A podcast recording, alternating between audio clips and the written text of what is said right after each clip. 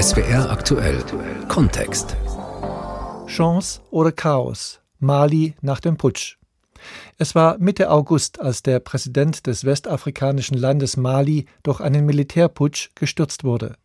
Ibrahim Boubacar Keita, kurz IBK, wurde damals unter dem Applaus der breiten malischen Protestbewegung verjagt. Geändert hat sich seither nicht viel. Mali bleibt ein zerrütteter Staat, in dem wichtige soziale Reformen auf sich warten lassen und die Menschen wenig Vertrauen in staatliche Strukturen haben. Auch nicht in das Militär, das jetzt an den Schalthebeln der Macht sitzt und beteuert, mit der Opposition zusammenarbeiten und freie Wahlen durchführen zu wollen. Chance oder Chaos? Mali nach dem Putsch. Ein SWR aktuell Kontext von Dunja Sadaki. Celui qui se prend très souvent pour Jules César doit savoir que la chute de Napoléon n'est pas du hasard. Wer sich zum Cäsar aufschwingt, der muss wissen, dass auch der Sturz Napoleons kein Zufall war, singt der malische Rapper Master Sumi. Sein Song Die Macht von Mali kam zum Umsturz heraus und kann auf verschiedene Weise gedeutet werden. Als Abrechnung mit der aus dem Amt geputschten Elite und als Warnung an die Militärs, die seit dem 18. August an der Macht sind, aber offenbar noch nicht so recht wissen, was sie damit anfangen sollen. Malierinnen und Malier, mit euch geben wir dem Land seine Größe wieder und seine regionale und internationale Anerkennung. Das sagt Putschistenanführer und der heutige Vizepräsident der Übergangsregierung Oberst Assimi Goita. Sie wollen das Zitat schwer versehrte Mali heilen, so lässt sich die Agenda bislang zusammenfassen. Dabei versichert die Junta unter Oberst Assimi Goita, dass sie mit Zivilgesellschaft, Politik und Religionsgemeinschaft zusammenarbeiten wolle. Im Staatsfernsehen bekamen die Zuschauer Lobeshymnen über die angeblich herausragenden Militärs zu sehen die sich da zu einem nationalen Komitee zur Errettung des Volkes zusammengefunden haben.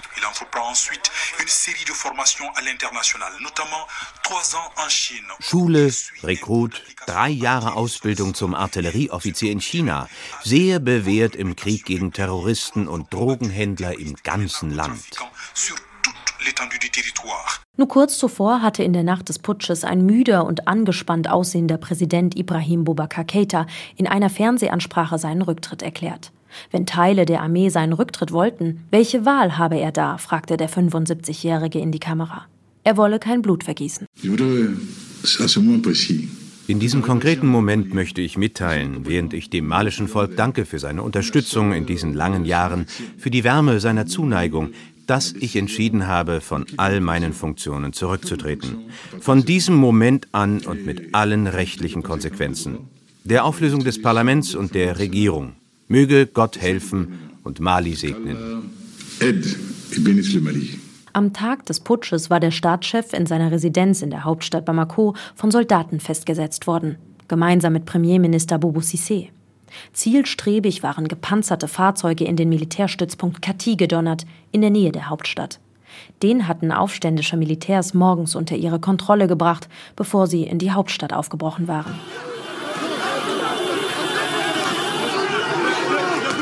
Tatsächlich wurden die Putschisten Mitte August in den Straßen von zahlreichen Menschen in Mali bejubelt, wie von dieser Demonstrantin. Wir sind heute hier, um unsere Armee zu unterstützen, denn die Armee hat entschieden, die Sache selbst in die Hand zu nehmen und das Volk zu befreien. Ich bin heute gleichzeitig zufrieden und unzufrieden, denn das alles hätte nicht so weit kommen müssen, wenn IBK nur dem Volk zugehört hätte. Wir haben keine Schule, wir haben keinen Strom, kein Wasser oder Straßen, kein Gesundheitssystem. Wirklich, das Volk hat genug gelitten. Vraiment, le peuple a assez souffert. Viele feierten in den Straßen der Hauptstadt Bamako den Rücktritt von Präsident Ibrahim Boubacar Keita, kurz IBK genannt. Monatelang war die gesellschaftlich breit aufgestellte Protestbewegung M5 RFP dafür auf die Straßen gegangen. Ein Bündnis aus Zivilgesellschaft, Opposition und einflussreichen religiösen Führern. IBK sei korrupt, habe Wahlen zu seinen Gunsten manipuliert und die Sicherheitslage nicht in den Griff bekommen, so ihr Vorwurf. Auch deswegen begrüßten viele Malier den Putsch des Militärs. So wie damals Isa Kawi Jim, Mitglied der Protestbewegung. Die Protestbewegung M5 RFP besteht nicht aus bestimmten politischen Parteien, Gewerkschaften, Verbänden, sondern aus der Mehrheit des malischen Volkes. Daher unterstützen wir die bewaffneten Sicherheitskräfte durch die Führung von Assim Goïta und all seinen Kameraden. Für uns ist es das Wichtigste, zusammenzukommen und sicherzustellen, dass es die geeigneten Mittel und Wege für einen friedlichen, demokratischen Übergang gibt, der nur die höheren Interessen der Nation verteidigt. Es gibt keinen Grund zur Eile. Von der Euphorie und Geduld ist nicht viel geblieben. Für 18 Monate soll eine Übergangsregierung das Land führen. Dann sollen Neuwahlen Mali wieder zur Rechtsstaatlichkeit zurückführen. Die Protestbewegung M5 RFP fühlt sich aber in den Prozess des politischen Übergangs nicht richtig eingebunden. Die Militärjunta werde alles im Sinne des malischen Volkes unternehmen, hatte Anführer und Vizepräsident Goita einmal verkündet, doch vieles deutet auf ein Weiter so hin. Das sagt Chogel Kokala Maiga von der Protestbewegung M5 RFP. Wir haben das Gefühl, hier herrschen wieder alte Methoden. Und die Bewegung M5 RFP akzeptiert nicht, dass wir wieder in alte Verhältnisse zurückfallen, die wir vorab bekämpft haben. Der sogenannte Übergangsrat sei hauptsächlich vom Militär dominiert und habe die Mitglieder der Protestbewegung nicht eingebunden. Wir haben heute eine Militärregierung, zusammengesetzt von Militärs. Die Zivilisten in der Regierung wurden von Militärs ernannt. Und sie wollen eine Nationalversammlung, in der die Mitglieder vom Militär ernannt und angeführt werden. Die Protestbewegung kann sich nicht zum Komplizen machen, während ein Militärregime installiert wird, das weder den Maliern, der Demokratie, noch dem Militär dient. Der malische Politikwissenschaftler Bourema Mamadou Kone warnt, dass die Unzufriedenheit der Bevölkerung dem putschenden Militär auf die Füße fallen könnte. Noch mehr, weil die Putschisten nicht durch Wahlen legitimiert sind und die Sicherheitslage sich in den vergangenen Monaten nicht verbessert habe, so Kone. Et d'ailleurs, Et d'ailleurs, quand vous prenez l'exemple de Farabou, ça veut dire que les militaires de la transition ont échoué. Nichts hat sich verändert. Nehmen wir das Beispiel des Dorfes Farabougou. Wie konnte es dem Militär an der Macht nicht gelingen, ein Dorf mehr als einen Monat lang so umlagert zu haben und die Bevölkerung von den Dschihadisten zu befreien?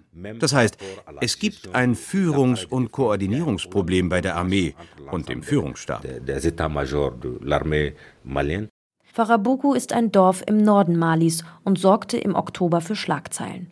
Wochenlang war es durch bewaffnete Gruppen im Land von der Außenwelt abgeschottet worden. Erst spät, zu spät kritisierten viele, habe das Militär eingegriffen und Farabougou befreit. Thomas Schiller von der Deutschen Konrad-Adenauer-Stiftung in der Hauptstadt Bamako sagt, Fälle wie Farabogo zeigten, dass das Militär in Mali zurzeit mehr mit der Organisation der Übergangsphase als mit der Sicherheitslage beschäftigt sei. Der Chef der Militärjunta und aktuelle Vizepräsident Oberst Goita ist Chef der Spezialkräfte. Und wenn Sie sich jetzt anschauen, er fährt hier in Bamako durch die Gegend unter Bewachung seiner eigenen Spezialkräfte. Und dann fragt man sich halt natürlich schon, ob die jetzt gerade mit Blick auf die angespannte Sicherheitslage nicht eigentlich besser woanders eingesetzt wären, als in dem Personenschutz für die Obristen der Militärjunta. Aber auch schon vor dem Putsch sei Malis Armee selbst Teil des Problems im Krisenstaat gewesen. Schon lange klagen viele über Korruption innerhalb der Armee, vor allem einfache Soldaten.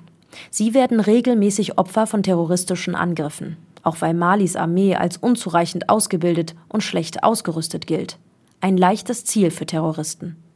Aber ein hausgemachtes Problem, sagt Thomas Schiller von der Konrad-Adenauer-Stiftung. Ein sehr schönes Beispiel ist dafür die Immobilienwirtschaft hier, wo eben dann doch der eine oder andere Offizier sich dann eben unter anderem mit, unter Mitwirkung seiner eigenen Soldaten, die ihm unterstehen, zum Beispiel Häuser halt hinstellt oder anderes macht. Und deswegen diese Armee ist eine überaus eher zusammenhanglose und zusammenhaltlose Truppe. Da gibt es nicht nur eben diese Gefahr, dass Soldaten im Feld überlaufen äh, zum terroristischen Gegner, sondern es gibt eben auch Fälle von Desertation. Es gibt Fälle davon, dass Leute eigentlich während ihrer Dienstzeit ganz andere Tätigkeiten nachgehen, als sie eigentlich sollten. Es gibt Offiziere, die eben nicht mit ihrer Truppe an der Front sind, sondern stattdessen in der nächstgrößeren Stadt oder in Bamako sitzen, während ihre eigene Einheit an der Front von einem Unteroffizier geführt wird. Das zeige sich sogar anhand der Listen der Gefallenen, sagt Thomas Schiller.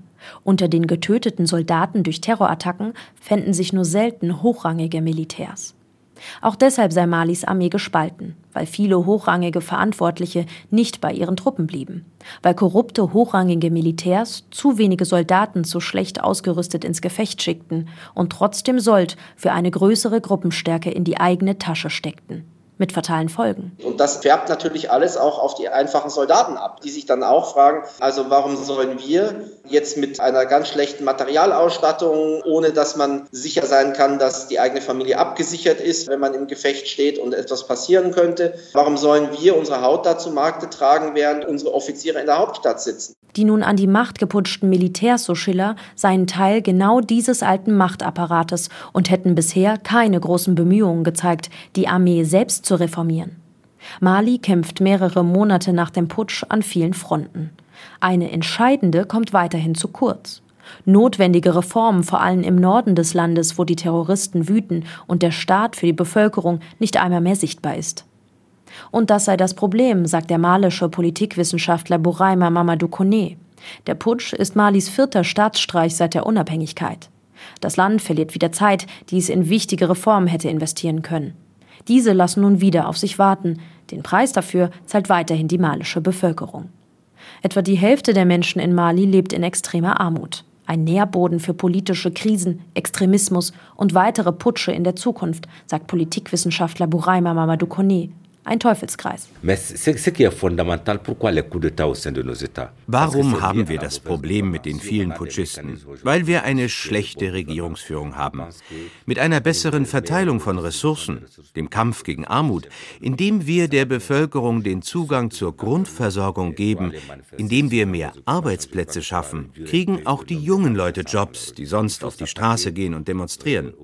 Wir müssen die grundlegenden Probleme angehen. Wirtschaft, Soziales, Bildung, Entwicklung. An Malis politischer Stabilität sind auch die afrikanischen Nachbarstaaten interessiert. Sie haben Angst, dass der Terror noch weiter zu ihnen überschwappt, dass Mali zum Dominostein wird, der die ganze Region zu Fall bringt. Europa befürchtet ein riesiges Gebiet, erfasst von Terrorismus, direkt vor der eigenen Haustür. Wohl auch, weil Mali im Kampf gegen den sich ausbreitenden Terrorismus ein Schlüsselstaat in der Region ist, hatte die internationale Gemeinschaft den Militärputsch ziemlich schnell zähneknirschend hingenommen, nachdem er zunächst scharf verurteilt worden war. Von den Vereinten Nationen, der EU, Deutschland. Die westafrikanische Wirtschaftsunion ECOWAS, die in der Krise bisher versucht hatte zu vermitteln, hatte erzürnt reagiert und Sanktionen verhängt, Handels- und Finanzbeziehungen gekappt. Jedoch die erste Wut scheint verraucht. Sanktionen wurden nach Ernennung des Übergangspräsidenten aufgehoben, des 70-jährigen ehemaligen Verteidigungsministers Ban Dao. In seiner Antrittsrede versprach Ban Dao, aktiv gegen die Korruption kämpfen zu wollen. Öffentliche Gelder sind heilig und wir werden sicherstellen, dass sie nachvollziehbar und vernünftig ausgegeben werden, sei es durch Systemveränderungen oder die Bekämpfung von Wirtschaftsverbrechen. Alle Ermittlungsakten werden nach Bedarf an Richter weitergeleitet. Mittlerweile bildet auch die deutsche Bundeswehr im Rahmen der EU-Ausbildungsmission EUTM wieder malische Sicherheitskräfte aus. Die Militäroperationen gehen weiter, auch wenn die Corona-Pandemie die Zusammenarbeit deutlich erschwert hat. Trotz enormer internationaler Militärpräsenz hat sich die Sicherheitslage in Mali weiter verschärft. Vor Ort sind über Zehntausende internationale Soldaten, unter anderem der UN-Stabilisierungsmission MINUSMA, an der auch Deutschland beteiligt ist. Die MINUSMA gilt bis heute als die gefährlichste Blauhelm-Mission weltweit. Thomas Schiller von der Konrad-Adenauer-Stiftung in Bamako ist für eine Neuaufstellung des internationalen Engagements vor Ort. Er schätzt, Rein militärisch sei Mali nicht aus der Krise zu holen. Das zentrale Problem sei nicht der Terrorismus. Der Terrorismus ist nur ein Symptom. Das zentrale Problem sind die fragilen Staaten. Insbesondere in Mali hat sich das jetzt eben überdeutlich gezeigt. Die Stärkung dieser Staaten muss das zentrale Ziel auch der internationalen Gemeinschaft sein. Was aber vielleicht deutlicher passieren muss als bisher, ist die Unterstützung der Staaten vor Ort in ihren Kernfunktionen die Stärkung der Bereiche Recht, Justiz, Territorialverwaltung, bestimmte Finanzadministrationen, Steuerverwaltung und so weiter. Wenn das nicht wirklich gut funktioniert, ist die Grundlage eigentlich nicht da für wirtschaftliche Entwicklung. Experten wie Politikwissenschaftler Buraima Mamadou und Thomas Schiller von der Konrad-Adenauer-Stiftung sagen, die Eskalation jetzt und die weitere politische Instabilität spiele Extremisten in die Karten. Deswegen blicken viele Experten mit Sorge und hohen Erwartungen auf Mali und auf die versprochenen Neuwahlen. Die Übergangsphase könnte richtungsweisend für die Zukunft Malis und der gesamten Region werden.